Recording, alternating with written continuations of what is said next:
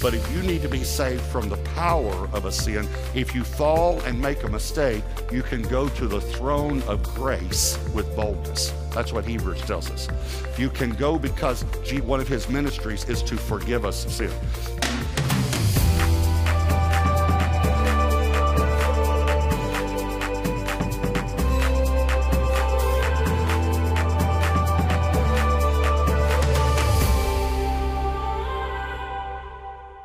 So this week, the fifth one, the last one, is anointing. And so I'm going to show you in Scripture about this. But before I show it to you and talk about anointing or the anointing of the Holy Spirit, which is one of the ministries of Jesus, Jesus is the one who anoints us with the Holy Spirit. I wasn't planning on this, I wasn't even thinking about this, but this that I'm about to tell you is uh, where Luke 4, the, the, the, the burden for this Luke 4 passage for me to speak on it came from, but it happened as just a message that I preached in the 90s back at Shady Grove Church, which is our Grand Prairie campus now. Um, that message came out of some trauma and a tragedy in our family. And so I've never, I don't think I've ever shared this with you. I've told you about the tragedy, the trauma on my mother's side. On my father's side, um, my father was the first believer in his family. Uh, he heard the gospel for the first time when he was 16 years old and accepted Christ. And that changed our, our family. Um, he had two brothers. Uh, one of them struggled with alcoholism his entire life, uh, in and out of jail, finally went to prison, and then uh, died a few years after he got out of prison for DUIs, DWIs, things like that. The other brother went to Vietnam and was a war hero, but came back uh, very um, with mental health problems and emotional health problems. Um, he had tremendous problems with addictions. He had problems with demonic spirits uh, that I believe he picked up in Vietnam. He had problems with shame because of things he had to do in war. Um, he just had very, just a lot of difficulties. They went to a church that at least preached that you can be born again and be saved. He got saved. Uh, he truly accepted the Lord um, and even started tithing. They were attending every week, but he still had these dreams he still had this uncontrollable rage. He, he, he, still had this tremendous shame. He was going to church, he accepted Christ, but the message he was hearing was Jesus saves you so that when you die, you go to heaven, but he really can't help you on this earth. And so finally, one day, he, he, was, he and his wife were talking, and she said, Why don't you go talk to the pastor? About these dreams you have, about this anger you have, about this shame, the th- things you have. So he went and told the pastor kind of his story, things he had done in war, how he couldn't get over it. The, he basically had PTSD, but nobody knew, and it was very, very severe. And, you know, to hear a car backfire, these memories would come back. Remember, Jesus can heal broken hearts, He can heal trauma, but he didn't know that. So he went to the pastor and talked to him. Uh, he came home. This is, I'm telling you, it's a tragic story. I'm already, I'm warning you. He came home. Uh, his wife was excited. She said, What did the pastor say? And my uncle said, He said, Jesus can't help me.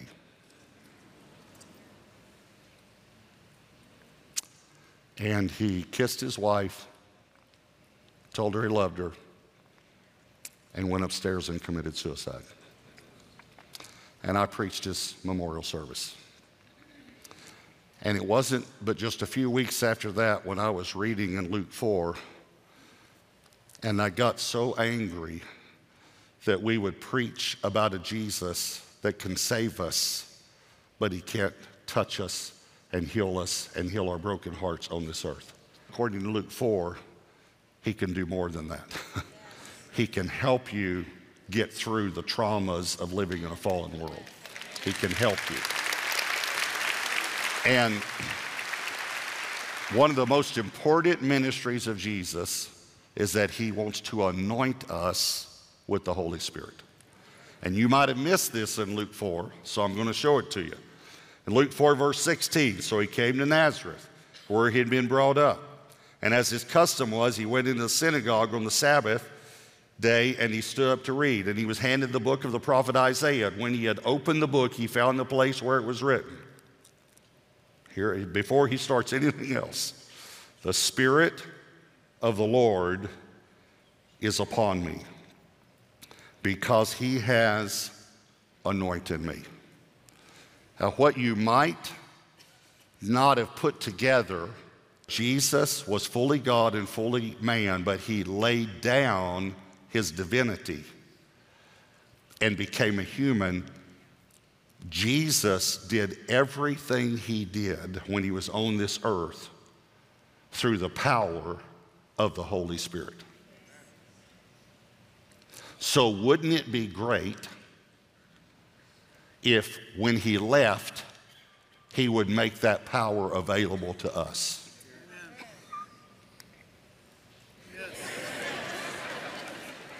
So, first of all, I need to let you know what the word anoint means uh, in the Greek here. It means to rub or to smear thoroughly to rub or to smear thoroughly. Uh, in the Hebrew, it actually means to pour. The reason I say that is because when we think of anointing someone with oil, we have we normally would so you've seen this before, you take a little bottle and you dab a little on their forehead. But let me just show you in the Old Testament when people were anointed, they didn't get dabbed. Genesis 28, this is talking about with Jacob. We talk about the gateway of heaven. Uh, verse 18 Jacob rose early in the morning and took the stone that he put at his head and he set it up as a pillar and poured oil on top of it. He didn't dab it with oil, he poured oil, which is the same word for anointing. He anointed this stone. Exodus 29 7 is talking about when you anoint Aaron the priest. You shall take the anointing oil and pour it on his head and anoint him. When Samuel anointed Saul to be the first king over Israel, 1 Samuel 10:1, Samuel took the flask of oil and poured it on his head and kissed him and said, Is it not because the Lord has anointed you commander over his inheritance? So here's my question for you Would it be okay with you if Jesus didn't just give you a dab of the Holy Spirit, but he thoroughly rubbed and smeared and poured the Holy Spirit all over you. All over you. And again, I talked about how Jesus did all that he did through the power of the Holy Spirit I, I, didn't have, I don't have time to go through all that, but it, it, you, can, you can easily see that. But let me just show you one verse, Acts 10 38. God anointed Jesus of Nazareth with, Nazareth, remember that's where he grew up, with the Holy Spirit and with power, who went about doing good and healing all who were oppressed by the devil. If you want to go about doing good and healing people that the devil's oppressing, you need to be anointed by the Holy Spirit because that's how Jesus did it. See? Um, Luke 24, another word here I want to explain to you. Verse 49 Behold, I send the promise of my Father upon you, but tarry in the city of Jerusalem until you are endued with power from on high. Now, I'm going to show you the Greek word enduo, which means to be clothed or to sink in the clothing. You've probably heard the expression when you see someone with some tight clothes, uh, he, he poured himself into those pants. By the way, I was thinking about this, and for 30 years now, cleaners have shrunk my clothes. 30 years it's been happening. Since I was about 30 years old is about when it starts happening, and you get a pair of pants back and you, you can't snap them. And so all cleaners are, de- never mind, they need deliverance. They, something's wrong because I know it's not me. Okay. I just thought of something. There was this guy who's a member of our church, and I was with him this last week. He was telling another guy about the church, and he said, You really need to come. Pastor Roberts is a great preacher. He expounds the word. Da, da. And then he said this, though. He said, But he does tell corny jokes. and I actually thought about a corny joke, and since I haven't told one in a while, and I talked about, you know, my stomach and the clothes getting smaller, I want you to know that it is a physical it is a physical ailment that I have. It's called the Dunlop disease. It means my belly has done lopped over my belt. All right. I just just don't make fun of me because I have a physical ailment, okay? All right. Here's the point. If Jesus did what he did by the power of the Holy Spirit, and that power is available to us, which I'm about to show you, And when you get that power, you can heal people who are oppressed by the devil. Then don't you think the devil would try to get us to not talk about the power of the Holy Spirit? and don't you think the devil would try to make us think that any church that talks about the Holy Spirit is one of those goofy churches? And you should stay away from a church that believes in the Holy Spirit. I've actually been asked by people, and some good and some bad, does Gateway believe in the Holy Spirit? Well, the Holy Spirit is God, so they're asking me if we believe in God. And I've had people ask me that, meaning in a good way, because we want to go to a church that believes in the Holy Spirit. And I've had people ask in a bad way. Who, who would make it up who would make up all this controversy and confusion over the anointing of the Holy Spirit except the one who is afraid of the Holy Spirit? And that would be the devil. So don't be afraid of being anointed by the Holy Spirit because Jesus was anointed by the Holy Spirit. And again, I don't have time to share it, but it talks about uh, when he was baptized, how John the Baptist knew this and how God spoken to him. And it's in all four Gospels. Now, I haven't gone through to see how, how many things are in all four, but not many. Matthew, Mark, Luke, uh, Matthew, Mark, and Luke are synoptic. They're similar.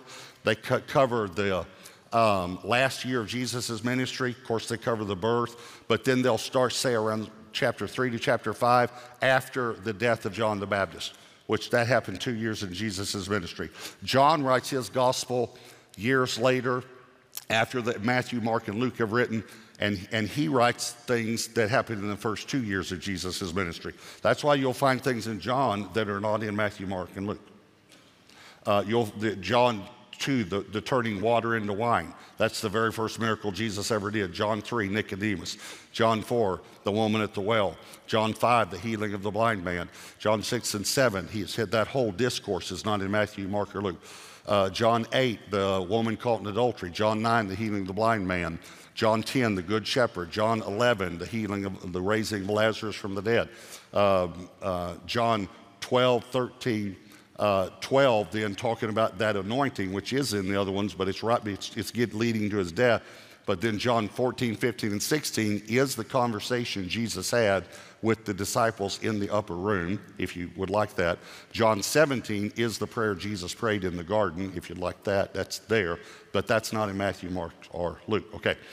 But so I don't know for sure everything that's in all four, but I can tell you this they all four cover the birth, the death, and the resurrection of Christ. And then they all four cover, you ready for this? The baptism in the Holy Spirit. That's the other thing they all four mention. And I'm going to read them to you because I want you to see. Matthew, here's Matthew 3:11. This is John the Baptist speaking. I indeed baptize you with water under repentance, but he who is coming after me is mightier than I, whose sandals I'm not worthy to carry. He will baptize you with the Holy Spirit and fire. This is one of the ministries of Jesus he, Jesus, will baptize you, immerse you, and I'm going to give you the, the definition of the word baptize here in a moment, with the Holy Spirit. Mark 1:18, I need baptize you with water, but he will baptize you with the Holy Spirit. Luke, now we got Matthew, Mark, Luke 3:16. John answered, saying to all, I indeed baptize you with water, but one mightier than I is coming, whose sandal strap I'm not worthy to loose. He will baptize you with the Holy Spirit and fire. John 1:33. I did not know him, but he who sent me to baptize with water said to me, Upon whom you see the Spirit descending and remaining on him, this is he who baptizes with the Holy Spirit.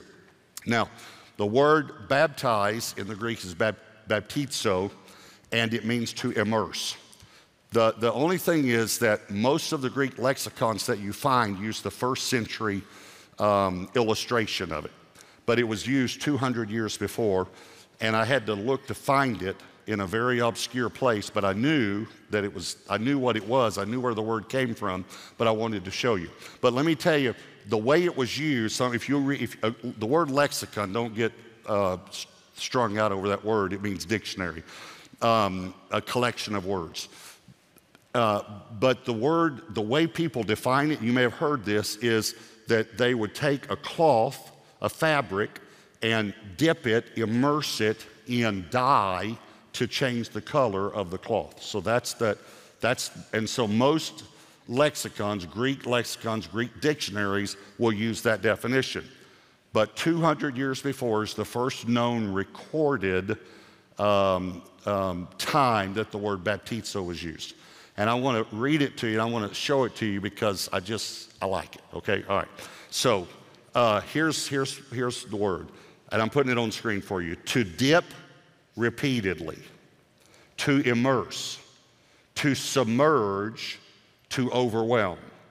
The clearest example that shows the meaning of baptizo is a text from the Greek poet and physician Nicander, who lived about 200 before, years before Christ. It is a recipe for making pickles. Nicander said that in order to make a pickle, the vegetable should first be dipped into boiling water and then baptized in the vinegar solution. Now, watch this. The act of baptizing the vegetable produces a permanent change. Is that cool?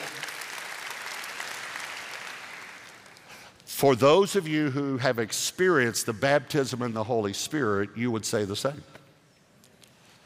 It, you didn't become perfect, it produced a permanent change in your life. My spiritual eyes began to be open. I'm, they're still being opened. I'm still learning. I'm still growing. I'm still maturing in Christ. Something happened when I said, I, I know I grew up in a church where we didn't talk about the Holy Spirit, and where I was warned about the Holy Spirit. And I'm not trying to say something negative about that church, but when I finally said, I'm sorry, will you forgive me? Jesus, will you baptize me? Will you dip me repeatedly? Will you immerse me? Will you submerge me in the Holy Spirit? Will you pour the Holy Spirit? Will you rub me thoroughly with the Holy Spirit? And He did it. This is one of His ministries everything changed. Everything changed. So please do not be afraid of this. Do not be afraid of him as a person, okay? He is a wonderful person. I do, I, here's the, I wanna, I wanna bring this to a close, the whole series here, but I wanna tell you the reason that I wanted you to know that these are the five foundational ministries of Jesus is because if you need them, Jesus is available to give them to you. In other words, He saves us from our sin, from the penalty of sin. But if you need to be saved from the power of a sin, if you fall and make a mistake, you can go to the throne of grace with boldness. That's what Hebrews tells us. You can go because one of his ministries is to forgive us of sin. If you have a, a trauma, that every time you think of it, I took you through some inner healing a few weeks ago. If you miss that week, you need to get that week. And, but if a memory comes to you that brings stress with it, or fear, or shame, You need to go back and listen to that message and just think about that prayer and just submit that memory to the one who can heal the broken heart, who can set you free from a bruise or an inward hurt. If you need deliverance in an area, if you need anointing, listen, if you have teenagers, you need anointing. if you're married, you need anointing. If you can fog a mirror, you need the anointing of the Holy Spirit. I want to show you how you can be anointed repeatedly also. Uh, remember Acts 2, the Holy Spirit came. Acts 4, Peter and John are sent to prison, uh, to jail for talking about it. They're released, and then it says they find their companions. And Acts 4:31, when they prayed, the place where they were assembled together was shaken, and they were all filled with the Holy Spirit, and they spoke the word of God boldness. These are the same people who got filled in Acts 2. We still need to be filled. And one of my favorite scriptures in the Old Testament is when David said, Psalm 92:10, I've been anointed with fresh oil. I've been anointed with fresh oil. I want everyone today to be to ask for the anointing of the Holy Spirit. But don't don't don't say, well, but Pastor, I was baptized in the Holy Spirit years ago. You need fresh oil. You need fresh oil. Now, um, are the we say, and, and it's true, I was going to ask you the question, but are the last words of a person deemed important? Course they are. What are the last words going to be? By the way, you see all these movies where people are dying and they, and they say this great thing, you know? Well, since four years ago, and I had that near death experience, I thought that's just in the movies. You know, I mean, maybe you can, but I couldn't say anything to Debbie, you know, during that time. Um, but anyway, I think they're important. But we have the last words of Jesus. And what I decided to do was take them from the message version and some of these are from John when he's at the Last Supper. And then, the, then we're going to go to Acts, and it's right before he ascends. It's on the 40th day. And you'll see the references later if you want to go back look at the message. I'm not even going to, sh- the references will be on the screen, but I'm just going to read from the message. And I want you to think about how important these last words are, all right? Starts in John 14, verse 16. I will talk to the Father, and He'll provide you another friend so that you will always have someone with you. Isn't that good? the friend, the Holy Spirit, so we know who the friend is, whom the Father will send at my request, will make everything plain to you. So let me say it again this truth. It's better for you that I leave. If I don't leave, the friend won't come. I still have many things to tell you, but you can't handle them now.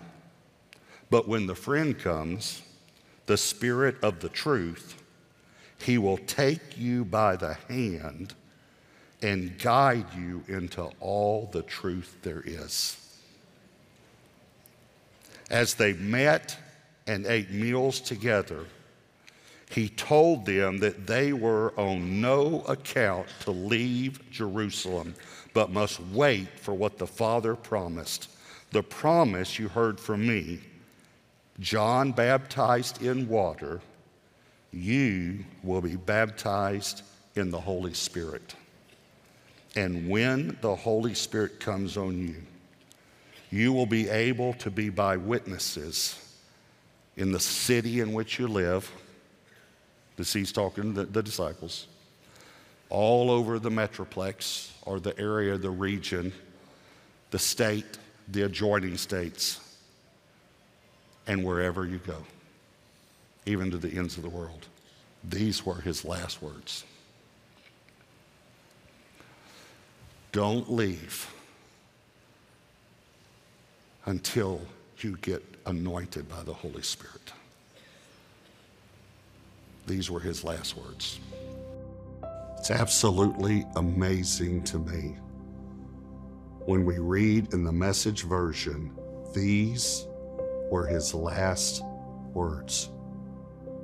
He was saying, please, please, please, don't try to live life without the power of the Holy Spirit. And maybe you grew up in a church where you heard or saw weird things, or you grew up in a church where there was a church across town and they seemed weird, and somehow we relate that weirdness to the Holy Spirit. But the Holy Spirit is not weird. The Holy Spirit wants to anoint you to do what Jesus did. It's Acts 10 38. He went about doing good and healing all who were oppressed by the devil. So I want you just to open your heart right now and just tell the Holy Spirit, I receive you. And ask Jesus, this is one of his ministries. We've covered the five foundational ministries of Jesus in this series. And one of his series, one of his, mes- his ministries, is to anoint us with the Holy Spirit. So, right now, just open your heart and just say, Lord, will you anoint me with the Holy Spirit? And just like the disciples in the upper room, will you baptize, will you immerse me in your Holy Spirit? Hey, thank you so much for joining us. Join us next time. I'll see you then. Jesus' time on earth was characterized by ministering to people. His examples of ministry point to the love, forgiveness, healing, and peace that come directly from the Father's heart. In Pastor Robert's powerful new series, The Ministries of Jesus, you'll discover amazing truths you may never have known about salvation, inner healing, deliverance, healing, and the baptism in the Holy Spirit. For your best gift today, we'll send you this series on CD or as an audio digital download and include the Where to Find Favorite Bible Verses reference guide with hundreds of Bible verses organized by topic. For your gift of $85 or more, we'll include the He Loves You So devotional with an inspirational word, prayer, and declaration for each day. And for your gift of $125 or more, we'll send you the Faith, Hope, and Love blanket, along with a filament Bible.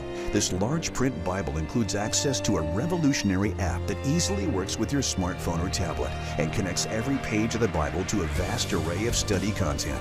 While you can use this Bible without the app, you wouldn't want to miss out on the free access to over 25,000 study notes, more than 350 videos, 1,500 devotionals, and interactive maps, infographics, and a library of worship music. Don't wait another day to get these very special resources and discover God's Word like never before. Visit us today at PastorRobert.com to get a copy for you and someone you love. Thank you for your generous prayer and financial support of Pastor Robert Morris Ministries.